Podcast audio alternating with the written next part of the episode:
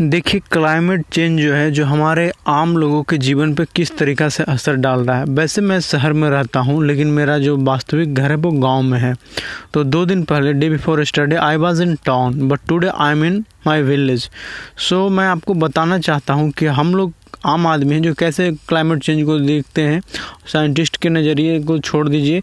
जो हमारे देश के एक्सपर्टीज़ हैं, जो बड़े बड़े लोग हैं, उनसे, उनके नज़रिए को छोड़ दीजिए। देखिए, हुआ यूँ कि दो दिन पहले तक मैं टाउन्स में रह रहा हूँ तो अभी विंटर का सीज़न है इंडिया में, है ना? नॉर्थ इंडिया में जो विंटर का सीज़न है।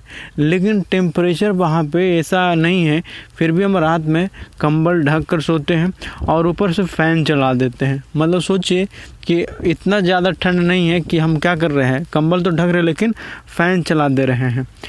मगर जब मैं गाँव में आया कल तो मैं देख रहा हूँ कि जब रात में सोने के लिए गया तो वहाँ पर ठंड बहुत ज़्यादा लग रहा था हमको। पंखा चलाना तो, तो दूर सिर्फ़ ब्लैंकेट के कारण ठंड लग रहा था। लेकिन जब हम मॉर्निंग में उठे तो और भी ज़्यादा ठंडा लग रहा था। मॉर्निंग में जब हम अपने पापा के साथ बैठकर बात कर रहे थे कि क्लाइमेट चेंज के ऊपर देखिए, पूरा दुनिया में बहस चल रहा है। लोग परेशान हैं, लोग सोच रहे हैं कि जो पहले का समय है, बहुत ही बुरा समय आने वाला है। अभी इक्कीसवीं शताब्दी में ट्वेंटी फ़र्स्ट सेंचुरीज में लोगों का जो मौत होने वाला है as per the prediction of scientist कि वो फ्लड के कारण होगा जैसा कि वर्ल्ड हेल्थ ऑर्गेनाइजेशन ने कहा है। और साथ में जो लोगों का डेथ होगा वो आपका हीट के कारण होगा गर्मी ज़्यादा पड़ने के कारण होगा। तो उन्होंने बोला कि हाँ हम लोग के समय में समय तो अलग था और वो भी आ, कुछ दिन पहले, पाँच, दस दिन पहले तो उन्होंने बताया कि मतलब जब वो टाउन्स में आए हुए थे तो वहाँ पे दो दिन तक वो रुके रात में। तो हुआ यूँ कि मतलब जब वो रुके तो वहाँ पे मतलब ठंडा उनको कम लग रहा था। विलेज के रिस्पेक्ट में, गाँव के रिस्पेक्ट में। और जब वहाँ से मॉर्निंग में निकले तो उनके एक फ्रेंड भी थे साथ में, जब वो बस के अंदर जा रहे थे और बस के अंदर जब सीट लिए तो वहाँ पे उन्होंने ये बात रखा उनका फ्रेंड ने कि अरे मतलब हम लोग स्वेटर जो है ना, वो रख देते हैं, है ना? टाउन के जो बस स्टैंड होता है टाउन के अंदर बस स्टैंड था तो वहाँ पे मॉर्निंग के साढ़े छः बजे वो बात कर रहे हैं कि अरे बस के अंदर जो है ना, बैठे हुए हैं हम लोग तो इसको स्वेटर को खोल कर रख दे रहे हैं, गर्मी जैसा फील हो रहा है। तो यहाँ से बाहर निकलेंगे तो, तो और गर्मी लगेगा तो मेरे पिताजी मेरे पापा ने बोले my father has told that कि नहीं आपको स्वेटर पहने रहना चाहिए। आपको यहाँ से बाहर निकलने के बाद ठंडा लगेगा। तो उन्होंने जैसे ही बाहर निकला कुछ दूर आया मतलब करीब तीस चालीस किलोमीटर बाहर टाउन से तो ज़्यादा ठंडा लगे लगा लगने लगा और मेरे पापा के जो दोस्त है वो उनको बोला कि आपको कोशिश करना चाहिए कि मतलब मेरे पिताजी को बोलता है कि आप बस के जो खिड़की है उसको बंद कर दीजिए। बहुत ज़्यादा हवा आ रहा है, बहुत ज़्यादा ठंडा लग रहा है, वो ठीक हुआ जो आपने बोला कि स्वेटर मत उतारिए, है ना?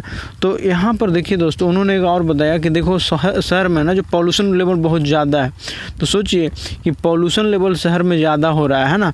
हमारे जो टाउन्स है, वो गैस चैम्बर बनते जा रहे हैं। भारत का कई ऐसा नॉर्थ इंडिया में जो टाउन्स है, चाहे आप पटना लीजिए, चाहे आप दिल्ली लीजिए, चाहे आप कोलकाता लीजिए, यहाँ पर जो पॉल्यूशन लेवल है, सबसे ज़्यादा है। तो ये पॉल्यूशन लेवल के कारण सिर्फ़ वहाँ पर रहने वाले लोग नहीं प्रभावित हो रहे हैं। वो आपका गाँव के लोग भी प्रभावित हो रहे हैं। वो किसी न किसी आ, इंडिया के बाहर या फिर दूसरे कंट्रीज़ में जो इम्पैक्ट हो रहा है उसके पूरे अर्थ के लोगों के ऊपर उसके लाइफ के ऊपर चेंज जा रहा है। है ना? बोलते थे कि विंटर में पहले हम लोग के यहाँ जो आपका राबी सीजन्स होता है तो राबी क्रॉप्स लगाते हैं जिसमें आपका पल्सेस होता है तो वहाँ पर उसको थोड़ा बहुत बोलते थे कि पहले जो आपका है वेस्टर्न डिस्टर्बेंस है, जो आपका पश्चिमी विक्षोभ है, उसके हो जाता था, जो उसके लिए बहुत ही लाभप्रद होता था बेनिफिशियल होता था। लेकिन आज वो नहीं हो रहा है। तो हमें कोशिश करना चाहिए कि यहाँ पे फाइट बैक करना चाहिए। जितना हो सके उतना पेड़ लगाइए। ये क्लाइमेट चेंज का जो असर बताया, वो एक आम आदमी के नज़रिए से उन्होंने बोला कि देखो, इस बात तो सही है कि वहाँ पे गर्मी नहीं लग रहा था। उसका कारण ये भी कि पॉल्यूशन ज़्यादा है वहाँ पे। तो दूसरा देखिए पॉल्यूशन है तो वही चीज़ तो ग्रीन हाउस गैस जनरेट हो रहा है। वहाँ पर ग्रीन हाउस गैस जनरेट हो रहा है हमारा ग्लोबल वार्मिंग के लिए रिस्पॉन्सिबल और वही ग्लोबल वार्मिंग अगर हमारे पास परमानेंट हो जाए तो क्लाइमेट चेंज के लिए रिस्पॉन्सिबल से है ना? कल हम लोग बोल रहे थे कि देखिए मम्मी को बात हो रहा था तो मम्मी बोल रहे थे कि अभी गाँव गाँव गाँव में नल लगा दिया है है ना गवर्नमेंट जबकि हमारे घर में ऑलरेडी मोटर लगा हुआ है। तो जब मोटर लगा हुआ है और गाँव गाँव में सोचिए, जो वो वाटर टैप लगा दिया गया है गवर्नमेंट की तरफ़ से गवर्नमेंट बोला है, बिहार गवर्नमेंट ने कि अगर जो भी आपका जो पंचायत का हेड है या फिर सीधे बोलिए मुखिया, कि जो अपने पंचायत में नल जल योजना को अच्छे से कंप्लीट नहीं कर पाए हैं तो वहाँ से हटा दिया जाएगा। मतलब उसको इलेक्शन लड़ने से बैन कर दिया जाएगा, वो इलेक्शन नहीं लड़ पाएगा। तो और साथ में पता चल रहा है कि कुछ साल के बाद गवर्नमेंट ऐसा प्लान कर रहा है। आई एम नॉट श्योर कि वो मम्मी, मेरी मम्मी ही बता रही थी कि ऐसा प्लान चल रहा है कि भविष्य में फ्यूचर में बिहार गवर्नमेंट ने बोला है कि हर घर में अब आप कोई भी आदमी अपना इलेक्ट्रिक मोटर्स के थ्रू पंप सेट के थ्रू पानी नहीं निकाल सकता है। सिर्फ़ जो गवर्नमेंट्स का है, उसी के थ्रू निकाला जाएगा in future in recent futures आने वाले समय में। तो मैं मम्मी को बता रहा था कि देखिए, मम्मी एक चीज़ ये भी है कि लोग बोल रहे हैं ना कि अब एक ही गाँव के अंदर अगर एक एक इंच का ही पाइप सम ज़मीन के अंदर डाल रहे हैं और सौ पाइप डाल दिए हैं तो सौ इंच से पानी निकल रहा है। लेकिन अगर एक ही जगह से चार इंच से पानी निकल रहा तो एक ही जगह से तो उसके रिस्पेक्ट में पानी कम बर्बाद होगा।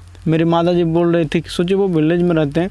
इसीलिए बोलते हैं कि हमें लगता है ना कि जो लोग, गाँव के लोग हैं, जो आपका, जो कम फैसिलिटीज़ को यूज़ करते हैं, वो हम लोग से ज़्यादा इन्वामेंटलिस्ट हैं। वो लोग ज़्यादा इन्वायरमेंट को कंजर्व करने के लिए सोचते हैं। Respect to those who are more educated who are more mannered who are more civilise तो ये बात सोचना के लिए रिस्पॉन्सिबल हम लोग खुद हैं कि ये कहना गलत है कि जो विलेज में लोग रहते हैं, वो कम इन्वायरमेंटलिस्ट है, वो कम लोग सिविलाइज होते हैं, लेकिन मुझे लगता है कहीं ना कहीं उनका जो रोल है, जो कहीं ना कहीं ज़्यादा है टाउन्स के रिस्पेक्ट में, मम्मी बोलती है कि बताओ बहुत सारा वो घर में है जो आपका वाटर पाइप है जो लूज रहता है, वहाँ से पानी निकलते रहता है तो बहुत बुरा लगता है वाटर टैप ढंग का नहीं है वहाँ पे तो इसके कारण जो है बहुत बुरा लगता है कि दुख होता है।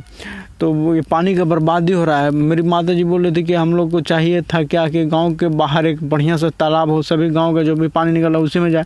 उसी से किसान लोग हैं जो क्या करने? अपना खेत को इरीगेट करने के लिए यूज़ करें ताकि दूसरा ग्राउंड वाटर अच्छे से रिचार्ज हो। लेकिन ऐसे पानी जा रहा है वेस्ट होते जा रहा है। सोचिए, मैं सोच रहा था कि यार दिस इज़ मतलब हम लोग पढ़ते हैं, ठीक है बुक में कि हम लोग को how to conserve the waters और वो जानती है। वो कभी कोई बुक नहीं पढ़ी है but he she knows about it तो ये मतलब एक अलग ही दुनिया का मतलब सोचने वाला है। तो मुझे लगता है कि यार मतलब क्या इसको हम बोल सकते हैं कि हाउ कितना हम लोग मैनर्ड है और कितना ये लोग हैं, कितना इन लोग का सोच है जो अपने लाइफ से। तो हमें लगता है ना कि हर चीज़ हम बुक से ही नहीं सीखते, हम लोग कुछ ना कुछ समाज से भी सीखते हैं। और दूसरा कि हम समाज से इसलिए सीख पाते हैं कि हमारे समाज में वैसे लोग हैं जो हमारे आसपास हैं, जो उस चीज़ को, क्या बोलते हैं, उसको फैसिलिटेट करते हैं या फिर उसको एक्सप्रेस करते हैं, उन लोग तक पहुँचाने के लिए अपने बातों को, माध्यम को यूज़ करते हैं, अपने नॉलेज को यूज़ करते हैं, ताकि वो लोग का भी जो लेवल ऑफ़ थिंकिंग है वो बढ़े, है ना? मैं मम्मी को बता रहा था कि एक और कहानी बता रहा था कि देखिए, बहुत सारा जो अभी है, जैसे कोलकाता गवर्नमेंट ने, कोलकाता सॉरी कोलकाता गवर्नमेंट ने कुछ एक रिसर्च में आया है कि कुछ शहर है बहुत तेज़ी से डूबता जा रहा है, जिसमें इंडिया का एक कोलकाता भी है। तो मैं बता रहा था कि उसके पीछे एक रीज़न से भी है कि पहले जो वाटर के नीचे है, जो बहुत ज़्यादा वाटर था, अब वो वाटर जो है हम लोग बहुत तेज़ी से जब ऊपर निकाल रहे हैं तो इसके कारण है जो हमारा जो अर्थ का जो लेयर्स है, वो नीचे जा रहा है लैंड्स का जो सर्फेस है, वो थोड़ा नीचे जा रहा है। तो सबसे ज़्यादा बोट डूब रहा है जो पानी के किनारे वाला एरियाज़ है। तो जैसे कोलकाता डूबना शुरू हो गया तो मैं बता रहा था कि देखिए कितना दुखद बात है कि मतलब मम्मी बोल रही थी कि ये तो बहुत ही समस्यापूर्ण बात है, बताओ। लोगों को चाहिए कि जितना हो सके उतना पानी को रिचार्ज करना चाहिए, जो अभी तालाब वाला बात बताया, वो इसी के बारे संक्षेप में, संदर्भ में बोल रही थी। तो मैं ये कोशिश कर रहा था आपको बताने का कि देखिए, ये नहीं है कि हम लोग इन्वामेंटल के इन्वामेंट के प्रति जागरूक हैं, नहीं। We are only known much about it but जो लोग हैं, बस हम लोग एक्सप्रेस कर देते हैं। हम लोग ट्विटर पे फेसबुक पे इंस्टाग्राम पे राइज कर देते हैं कि क्लाइमेट चेंज चल रहा है। हम लोग सोचते हैं कि इसके लिए कुछ करें। लेकिन नहीं यार, वो जो लोग हैं, जो हमेशा मतलब इन्वायरमेंट के बीच में ही रहते हैं, है ना, पर्यावरण के बीच में ही रहते हैं, जो यार मतलब हम लोग सोचते हैं कि साल में एक दो पेड़ लगा दे, बहुत है। लेकिन जो हमेशा अपने प्लांटेशन फ़ील्ड में रहते हैं, पेड़ लगाते रहते हैं, खेती करने के करते रहते हैं। वो यार हमसे ज़्यादा इन्वायरमेंटलिस्ट है, ज़्यादा समझदार है। हम लोग को ऐसे लोगों को सैल्यूट्स करना चाहिए गवर्नमेंट को चाहिए। मेरी मम्मी बोल रहे थे कि गवर्नमेंट कि हर एक गाँव में सोचिए, कितना बड़ा मतलब मैं सोचता हूँ कि यार जब मतलब ये कोई सिविल सर्विस का आदमी है जो एग्ज़ाम में इसको यूपीएससी के पेपर में अगर क्लाइमेट चेंज के अंदर लिख रहा होगा तो इस पॉइंट्स को अगर पुट कर देगा तो मतलब सोचिए उसका, मैं सोच कर चौक जाता हूँ। मम्मी मेरी यही बोल रही थी कि होना ये चाहिए कि सोचिए कि जो गाँव में है ना गवर्नमेंट को चाहिए कि हर गाँव में एक ऐसा आदमी को क्या कर दे फिक्स कर दे और उसको पैसा दे, कुछ सैलरीज दे, है ना? एक हज़ार, दो हज़ार या तीन हज़ार और उसको परमानेंटली यही कर दे कि आपको है जो अपने एरियाज़ में पूरा प्लांटेशन करना है। है ना? आपका काम ही है, बस यही आपका ड्यूटी है। गवर्नमेंट आपको प्लांट देगा या आप पैसे देगा और उस पैसे से आप अपने ज़मीन पे पौधा उगाइए और उस पौधा को इस्तेमाल कीजिए। मतलब लगाने में इधर उधर देखभाल करने में है ना तो ये परमानेंट कर दे तो मतलब एक बहुत बड़ा समस्या ख़त्म हो जाएगा। तो मैं इसको सोच कर हैरान हो गया कि मतलब yes it is a true है ना? तो मतलब कितना बड़ा होगा, अगर सोचिए, अगर हम ऐसे एक आदमी को कर दे और उसका काम ही होगा खाली पेड़ लगाना तो मतलब यार, जो हम लोग क्लाइमेट चेंज के थ्रू लड़ने के लिए कोशिश कर रहे हैं, वो मिनट्स में हो जाएगा, लेकिन मैं सोचा कि जहाँ पे गवर्नमेंट के सामने बेरोजगार या अनएम्प्लॉयमेंट एक बहुत बड़ा चुनौती है, दूसरी तरफ़ ये सोचिए कि जहाँ पे यार सालों साल रेलवेज़ की तैयारी कर रहे हैं एस की तैयारी कर रहे हैं बैंक की तैयारी कर रहे हैं फोर्सेस की डिफेंस की तैयारी कर रहे हैं यूपीएससी सिविल सर्विस के पीछे स्टेट पीसीएस के पीछे लोग लगे हुए हैं प्राइवेटाइजेशन हो रहा है तो वहाँ पे गवर्नमेंट इस तरीके से कैसे अपॉर्चुनिटीज़ क्रिएट करता है? मान लेते हैं कि इसको स्टेट गवर्नमेंट कर सकता है, लेकिन उनके सामने तो और चुनौतियाँ है। वो तो और बोल देते हैं कि हमारे पास इकोनॉमिक स्थिति बहुत ही ख़राब है, खस्ता स्थिति में पहुँचा हुआ है। तो ऐसे में वो आदमी कहाँ से, अगर मैं सोचता हूँ, एक गाँव में नहीं, एक पंचायत में भी अगर दे दे तो करीब उसको डायरेक्ट दो से ढाई लाख एम्प्लॉयमेंट जनरेट हो जाएगा।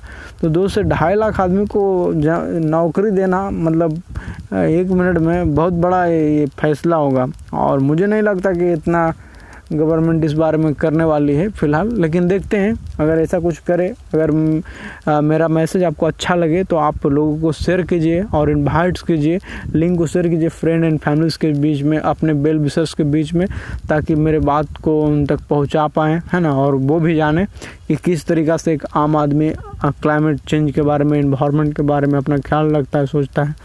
जय हिंद, जय भारत।